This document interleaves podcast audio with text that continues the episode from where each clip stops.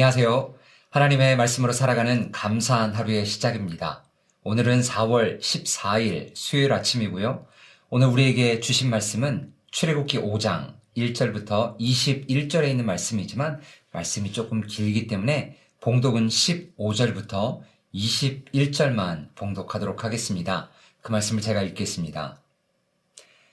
이스라엘 자손의 기록원들이 가서 바로에게 호소하여 이르되 왕은 어찌하여 당신의 종들에게 이같이 하시나이까 당신의 종들에게 짚을 주지 아니하고 그들이 우리에게 벽돌을 만들라 하나이다. 당신의 종들이 매를 맞사오니 이는 당신의 백성의 죄니이다.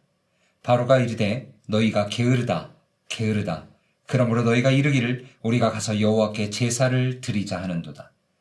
이제 가서 일하라 짚은 너희에게 주지 않을지라도 벽돌은 너희가 수량대로 바칠지니라.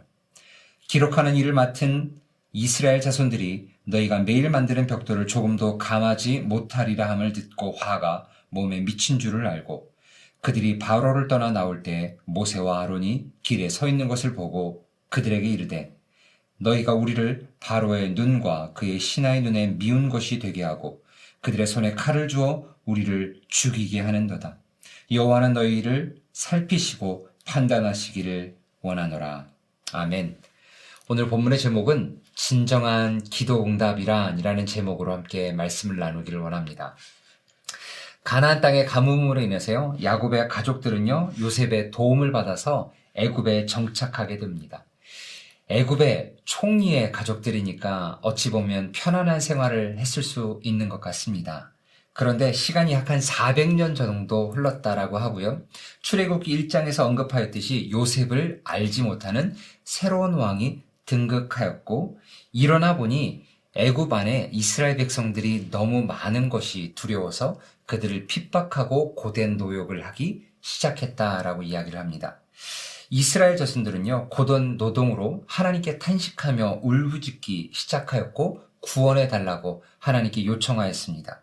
그때 하나님께서 그들의 부르짐을 들으시고 그분의 계획을 출애굽기 3장 7절부터 8절 초반부까지 이렇게 말씀하십니다. 여호와께서 이르시되 내가 애굽에 있는 내 백성의 고통을 분명히 보고 그들이 그들의 감독자들로 말미암아 부르짖음을 듣고 그 근심을 알고 내가 내려가서 그들을 애굽의 손에서 건져내고 그들을 그 땅에서 인도하여 라고 말씀을 하시면서요.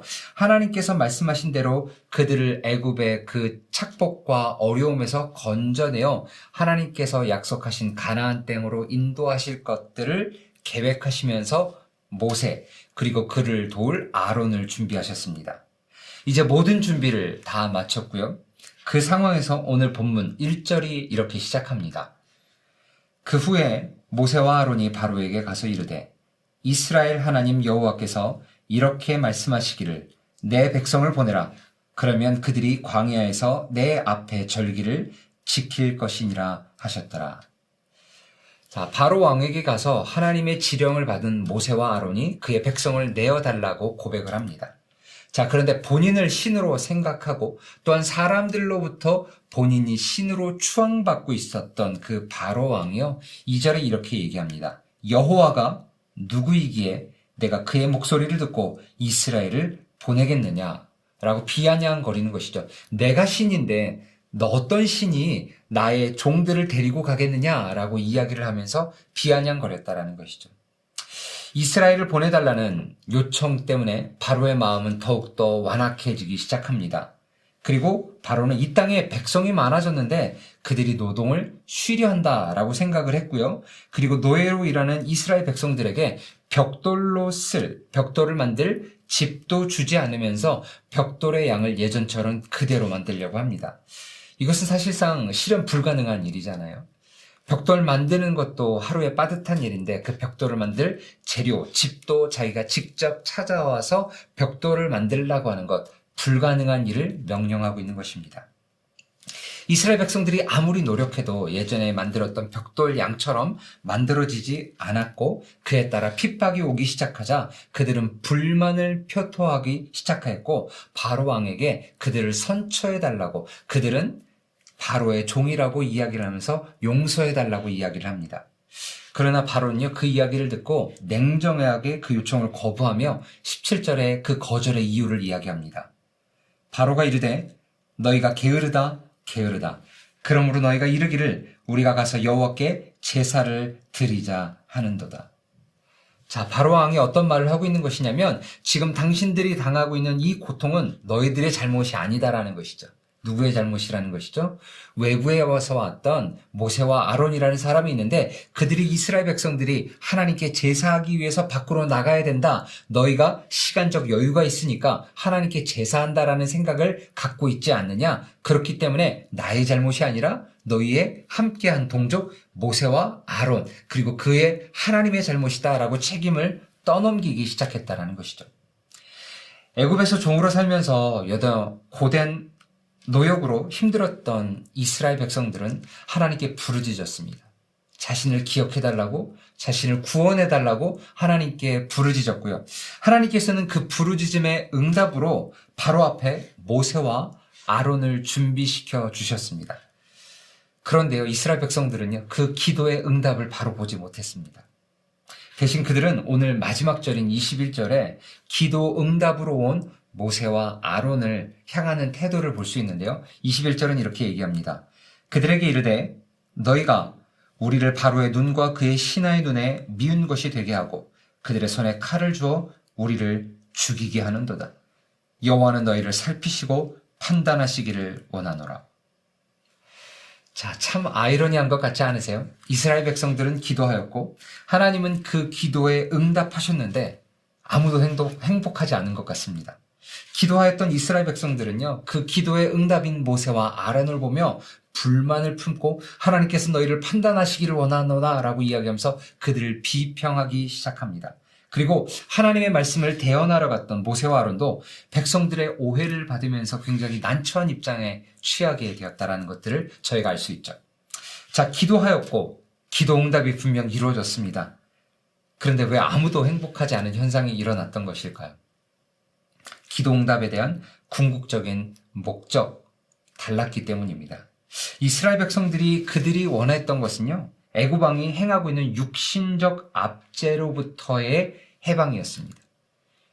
그냥 나의 삶이 편안했으면 좋겠다라는 것이죠. 이 고통에서부터 내가 좀 고통만 없애주기를 바랬던 것이 이스라엘 백성들의 기도 요청이었습니다. 그런데 그들이 육신적 고통이 사라지고 그것에 그대로 살게 되었다면 그들은 다시 애굽에 있었던 여러 신들을 섬기며 죄악된 행동들을 멈추지 않았을 것입니다. 자, 하나님께서 궁극적으로 원하셨던 것은 무엇일까요? 육신적인 평안? 네, 그것도 포함되어 있을 수 있었습니다. 그런데 하나님께서 진정으로 원하셨던 것은 그들의 삶을 얽매이고 있었던 죄악의 사슬에서 완전히 벗어나 17절의 말씀처럼 여호와께 제사드리게 하는 죄의 종로를 타는 것이 아니라 하나님께로 붙들림 받은 삶을 살아가기를 하나님은 궁극적으로 원하셨다라는 것이죠. 이스라엘 백성들이 궁극적인 목적을 깨닫지 못하고 표면적인 육신적 압제로부터의 해방만을 꿈꾸고 있었는데 오히려 벽돌을 만들 집도 찾아야 하는 상황이 되자 불만이 터졌다라는 것이죠. 육신적으로 편안하기를 원하는데 육신이 더 어려워졌기 때문이라는 것이죠. 물론 우리의 필요 하나님 앞에 간구해야 됩니다. 구원해 달라고 우리가 기도해야 되는데 혹 우리가 생각하는 구원과 하나님이 생각하고 있는 구원이 다르지는 않으신지요. 우리는 단순히 이 코비드 19로 인해서 어려운 상황을 면제받기를 원하고 있지는 않으신지요. 그런데 하나님은 그것, 면제하는 것, 하나님께서 들어주시리라 확신하지만 그것 이면에 우리로 하여금 여러 죄악된 상황과 환경과 잘못된 곳으로 죄악된 길로 들어가는 그 사슬을 끊게 하시고 하나님 앞에 돌아오기를 원하는 것이 하나님의 궁극적인 목적이라는 것이죠. 우리가 우리의 필요를 하나님께 알아야 됩니다. 그러나 하나님께서 우리의 삶을 통해서 궁극적으로 이루시기를 원하시는 것은 육신적인 평안함, 구원뿐만 아니라 우리 삶 전체의 구원이라고 오늘 본문은 이야기하고 있는 것이죠. 그렇기에 하나님의 큰 그림을 보고 하나님의 역사하시는 그 손길 속에서 그것 안에서 잠시 잠깐의 어려움과 힘듦을 볼 수 있지만 하나님께서 그 모든 것들을 합하여서 우리로 하여금 죄악된 사슬에서 벗어나게 하시고 주님 앞에 참된 제사와 예배를 드릴 수 있는 자유된 영혼을 만드시기 위한 그 기도 응답을 보게 하시고 힘든 가운데 기도로 동참하시며 그 길에 한 걸음 한 걸음 함께 나아갈 수 있는 우리 귀한 성도님들이 되시기를 주님의 이름으로 간절히 소망하며 축원합니다. 오늘 말씀을 생각하면서 함께 기도했으면 좋겠는데 첫 번째 기도하는 것은 우리의 어려움을 듣고 응답하실 하나님께 우리가 담대하게 기도로 나아갔으면 좋겠습니다. 힘들 때도 기도 못 하시는 분들이 계시더라고요. 하나님이 내 기도도 들어주실까? 네, 그 기도 오늘 본문 저번 주도 계속해서 이야기했던 것처럼 듣고 기억하시고 일하실 하나님이 바로 우리 아버지이기 때문에 우리가 힘든 부분이 있다면 하나님 앞에 기도로 나아가기를 간절히 소망합니다. 두 번째 기도 제목은요. 그러나 우리가 기도했을 때 우리가 원하는 단순히 표면적인 안정과 구원뿐만 아니라 하나님께서 우리의 삶에 역사하셔서 우리의 삶 전체를 회복하기를 원하시는 그 마음을 깨닫고 하나님이 역사하시는 그 길에 우리로 하여금 동참해서 한 걸음 한 걸음 걸어 나아갈 수 있는 믿음의 담대함 또한 허락해 달라고 이 시간 두 가지를 놓고 함께 기도하도록 하겠습니다. 기도하겠습니다.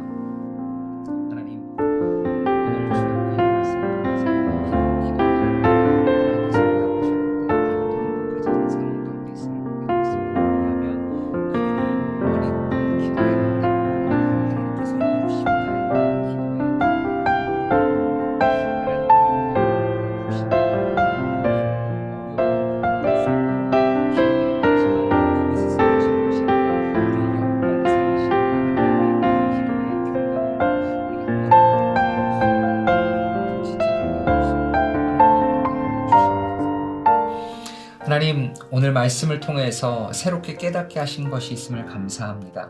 하나님 혹 우리가 이스라엘 백성들처럼 육신의 평안함과 육신적인 안락함만을 놓고 기도하고 있지는 않았는지요.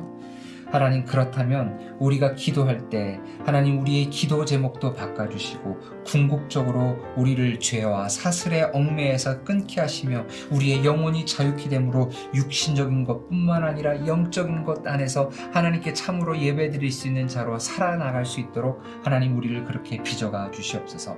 하나님 우리로 하여금 우리의 기도를 듣고 알고 계시며 기억하실 뿐만 아니라 우리를 건져내실 그 하나님 앞에 마땅히 기도하는 것들을 잊지 않게 하시되 하나님께서 기도 응답으로 주신 그 과정 가운데 우리가 원하는 대로 이루어지지 않는다 할지라도 우리를 우리의 답게 하나님의 가장 아름다운 성품으로 변화시켜 가실 그 하나님을 기대하며 있는 자리에서 그분을 더욱더 찬양하게 하시며 믿음의 발걸음을 한 걸음 한 걸음 더 거들어 나가는 우리 귀한 성도님들 되어줄 수 있도록 인도하여 주시옵소서. 그렇게 역사하실 하나님 기대하며 살아계신 우리 주 예수 그리스도의 이름으로 기도합니다. 아멘.